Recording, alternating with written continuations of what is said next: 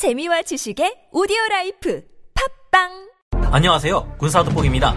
벌써 반세기가 넘는 기간 동안 한반도에 주둔하며 북한의 도발을 막아왔던 주한미군의 움직임이 크게 변하고 있습니다. 주한미군의 타겟은 북한에서 확대되어 중국으로 변하고 있으며 이 같은 변화는 최근 실행되고 있는 미군의 여러 가지 행동으로도 증명되고 있는데요.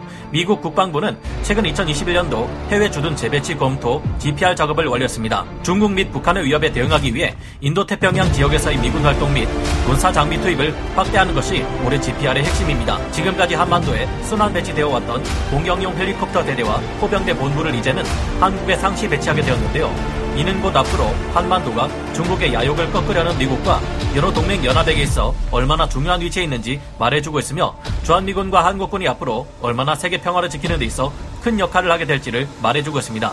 이외에도 미국은 중국을 압박하기 위해 호주 및 태평양 제도의 인프라를 강화시키고 호주의 미 공군을 순환 배치시키는 방안 등을 구체적으로 거론했습니다. 그런데 따지고 보면 우리 한국에 주둔하고 있는 주한미군의 병력은 그리 대단한 수준이라기는 어려운데 이 정도 병력으로 어떻게 거대한 규모의 중국을 막을 수 있다는 걸까요? 하지만 주한미군의 존재 자체가 전쟁을 억제하고 평화를 유지하는 데 굉장한 효과를 발휘한다는 점은 지난 2015년에 있었던 DMZ 목함질의 매설 사건이 증명하고 있는데 무슨 일이 있었던 걸까요? 이전에도 주한미군이 대규모 전쟁 가능 수행 체제로 바뀐다는 소식이나 이 동맹국들의 연합 전구작전 수행에 필요한 정보를 수집, 분석, 처리해서 서요기관에 제공하는 종합정보기구 IFC라는 정보융합센터가 한국에 들어선다는 소식이 있었죠. 지금부터 주한미군은 왜 한국에 주둔하고 있는지 알아보고 앞으로 인도 태평양 지역에서 가장 큰 역할을 담당하게 될 것이라는 한반도의 전력 구성은 어떻게 바뀌게 될지 알아보겠습니다. 전문가는 아니지만 해당 분야의 정보를 조사 정리했습니다. 본의 아니게 틀린 부분이 있을 수 있다는 점 양해해 주시면 감사하겠습니다. 주한미군의 존재 이유 우리 한국은 미국이 북한과 중국을 대적하기 위한 최적의 전략적 요충지입니다. 동시에 현재 해외에 전개되어 있는 미군 기지 중에서도 가장 최전방이라 할 수 있는 곳이 한국의 주한미군 기지인데요. 한국의 주한미군은 제2차 세계대전 중 필리핀 탈환을 위해 1944년 1월에 조직된 미국 극동군 소속 육군 제8군이 모체입니다. 그래서 지금도 간혹 주한미군을 미8군이라 칭하기도 하는데요. 제2차 세계대전이 끝난 후 일본 제국군을 무장 해제시키기 위해 한반도 38선 남쪽으로 진주한 것을 시작으로 한국 전쟁을 거쳐 지금까지 이어져 내려와 대한민국과 미합중국이 유지하는 연합방위 체제의 핵심 요소로 대한민국 역사, 안보 체제에서 절대 빼놓을 수 없는 것이 주한미군입니다. 주한미군은 미 육군과 공군, 해군, 해병대, 우주군이 합쳐진 합동군 형태를 이루고 있으며 주 임무는 북한, 중국 등 공산권 국가들로부터 자유진영 및 대한민국을 보호하는 것입니다.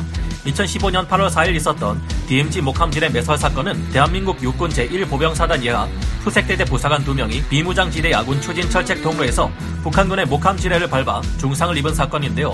이에 관해 국방부와 유엔군 사령부가 합동 진상조사를 벌인 결과 북한이 몰래 DMZ를 침범하여 의도적으로 목함지뢰를 매설해 놓았기 때문에 일어난 사건으로 파악되었습니다.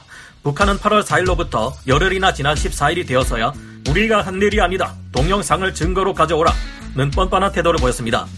굳이 우리가 도발을 하려고 했다면은 포가 직접 불을 뿜었을 것이다. 남조선 아들이 자기 목함 지뢰를 고의적으로 보관했다가 터뜨린 거 아이가? 라며 적반하장식 태도까지 보였는데요.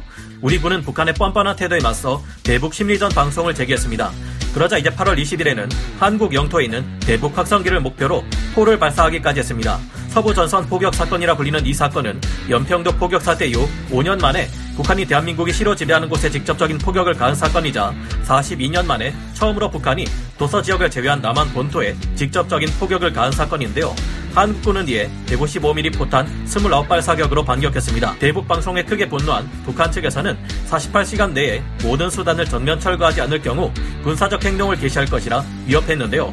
당시 한국의 여론은 적반하장식 태도를 보이는 북한의 태도에 분개하여 저들에게 계속 끌려다니면 안 된다는 강경한 태도를 보였고 남북 양측이 전쟁으로 치달을 수도 있을 만한 일촉즉발의 위기 상황이었습니다. 그런데 경기도 파주시 통일대교에 주한미군의 MLRS 다연장 로켓들이 최전방 지역으로 이동하는 모습이 대대적으로 보도되며 북한군은 한마디로 깨갱해버렸습니다. 예전 판문점 도끼 사건처럼 미군이 최전방에 배치되고 꼭지가 돌아버린 북군이 함께 북진하면 진짜로 북한 정권이 무너질 수 있었기 때문인데요. 위기를 느낀 북한은 한국에게 대화로 문제를 해결하자며 먼저 손을 내밀었고 지뢰 도발 사건에 대해서도 유감을 표명하며 이 위기는 일단락되었습니다. 2020년대 들어 미국은 동아시아 최대 규모의 기상군 전투 부대인 주한미군을 한반도 방위뿐만 아니라 인도, 태평양 지역의 소방수로 활용할 수 있다고 박원곤 한동대 국제지역학과 교수는 이야기했습니다. 이처럼 북한과 중국을 맞대고 있는 한국에게 있어 주한미군의 중요성은 굉장히 큰데요. 2013년 미국 랜드 연구소의 보고서에 따르면 유사시 중국군은 세계 사단 규모의 공수부대를 곧바로 북한에 투입해 평양에 누구보다도 빨리 도달할 수 있다고 합니다. 군사 전문가들은 중국 신속 기동부대가 2시간 내 평양에 진입할 수 있으며 기갑 사단의 경우 5시간에서 6시간이면 평양 진입이 가능한 것으로 보고 있는데요. 중국군 선양 군구가 백두산 중국 측 지역 등을 무대로 진행하는 군사 훈련은 외형상 내건 혹한기 기동력 강화가 목표라고 이야기하고 있지만 사실상 내부적으로는 북한 유사시 38선까지 중국군을 신속 전개시키는 것을 목표로 하고 있다고 전문가들은 지적하고 있습니다. 쉽게 말해 중국군이 북한에 주둔하여 국경을 지켜주고 있는 셈인데요. 그에 비해 우리 한국의 우방인 미국은 지리적으로 너무 멀리 떨어져 있습니다. 한국 전쟁 당시 미군이 자리를 비운 틈을 타 우리를 침공했던 북한군의 목표는 미군이 도착하기 전에 적화 통일을 완수하는 것이었는데요. 인민군 제105 땅크 여단이 선봉을 이끌며 쳐들어오자 당시 단 한 대의 전차도 없었던 국군은 총탄을 튕겨내는 적 전차들에 밀려 속절 없이 낙동강까지 밀렸습니다. 그러던 와중 드디어 미군이 기나긴 태평양을 건너 도착했다는 소식을 들은 국군이 당시 탈진 상태에서 초인적인 정신력을 발휘해 최후의 전선을 지켰다고 하죠. 이후 한국군 용사들은 그 자리에서 쓰러졌다고 하는 유명한 일화가 있는데요. 이런 상황을 겪다 보니 안 되겠다 싶어 아예 미군 부대를 한반도에 주둔시켜 놓은 것이 오늘날의 주한미군입니다.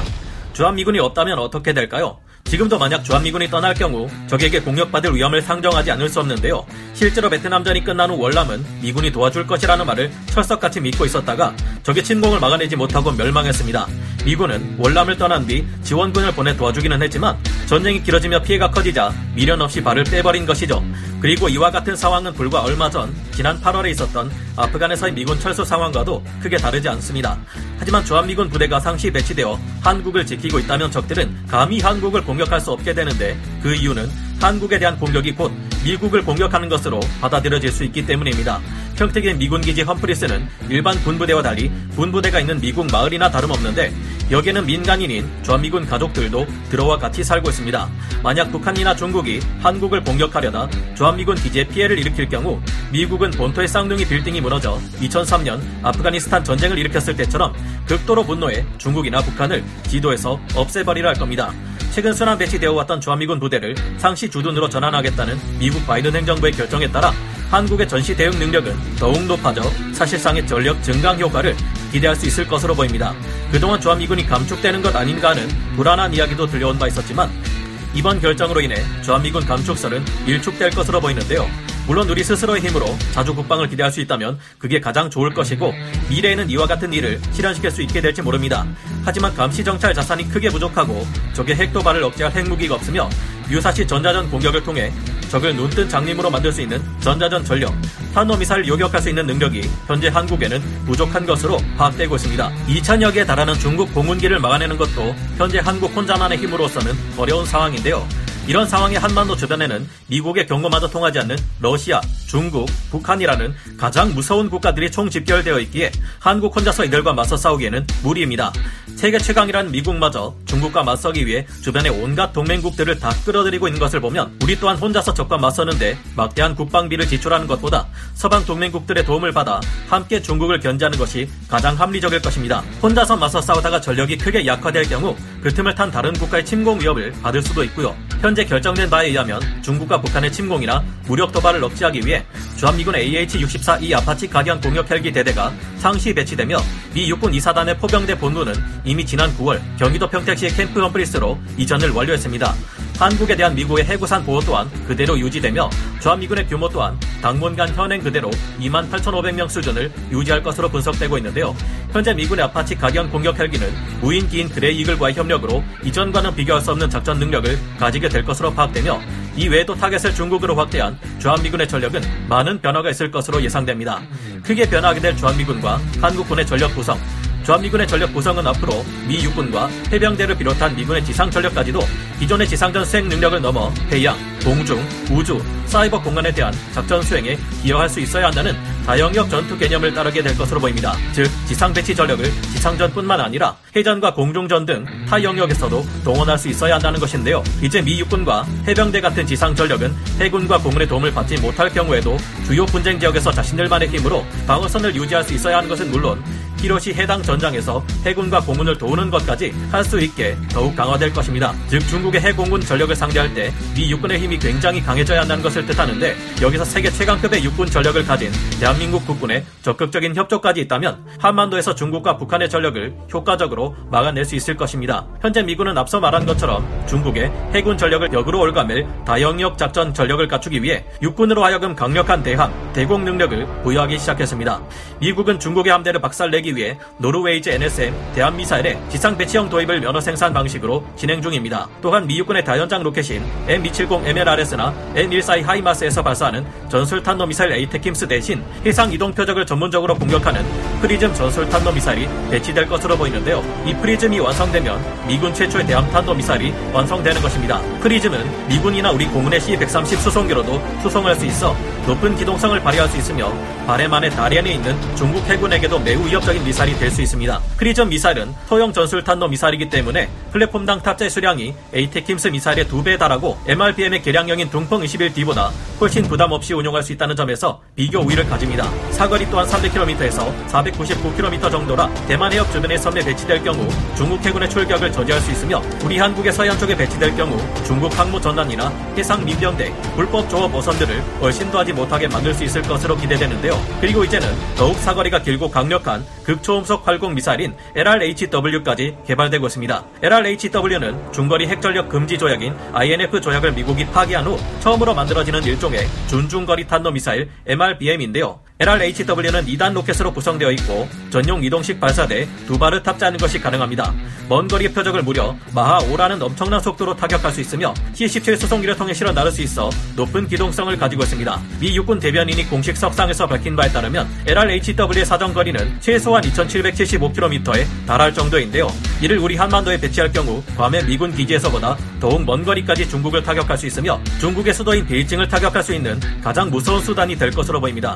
2022년 초 첫 시험 발사가 예정되어 있는 이 LRHW는 록히드 마틴이 개발 중이며 2023년 실용화를 계획 중입니다. 우리 대한민국이 LRHW가 배치될 강력한 후보지이며 그 외에는 일본, 동유럽 등입니다. 주한미군의 제8군이 운용하던 MLRS 36문 대신 이 LRHW나 PrSM 대함 탄도 미사일이 들어올 것을 예상해 볼 수 있습니다. 2019년 8월 중국의 외교부장이 한중일 외교장관 회담에서 이 미사일을 미군이 배치하도록 두지 말라는 것을 보면 상당한 두려움을 느끼고 있는 듯한데요. 하지만 우리 한국이라고 해서 놀고 있는 것이 아닙니다. 지난 시간에 말씀드린 것처럼 우리 한국에서는 현무2 미사일을 기량해 현무 대함 탄도 미사일 버전 ASBM을 개발하고 있으며 이를 위한 기반 기술 또한 갖춰지고 있기 때문인데요. 게다가 전해지는 바에 따르면 얼마 전 9월 15일 발사 시험 에 성공했다는 고위력 탄도 미사일은 핵탄두를 장착하지 않는 대신 탄두 중량이 무려 6톤에 달한다고 하죠. 전해지는 바에 따르면 사실상 탄두 중량이 7톤에서 8톤급에 이르는 고위력 탄도 미사일까지 개발 마무리 단계에 와 있다고 합니다. 추가로 한국은 마하 5 이상의 속도로 날아가 요격이 거의 불가능하다는 극초음속 미사일까지 개발하고 있으며 미군에서도 공중에서 발사할 수 있는 극초음속 미사일 AGM-183 에로우를 개발하고 있죠. 물론 중국과 북한이 한반도를 공격하려 할 경우 미국을 비롯한 반중 연합은 이를 사전에 눈치채고 해상의 강력한 연합 항공모함 전단과 함대를 동원해 중국을 압박할 수 있을 것입니다. 이제는 우리 한국도 이 기회를 틈타 원자력 추진 공격 잠수함이라든가 전술 핵무기라든가 우리가 염원해왔던 최강의 무기 체계를 얻어내고 이를 통해 더욱 강력한 연합 국방력을 갖추게 되었으면 하고 바라봅니다. 여러분의 생각은 어떠신가요? 오늘 군사 돋보기 여기서 마치고요. 다음 시간에 다시 돌아오겠습니다. 감사합니다. 영상을 재밌게 보셨다면 구독, 좋아요, 알림 설정 부탁드리겠습니다.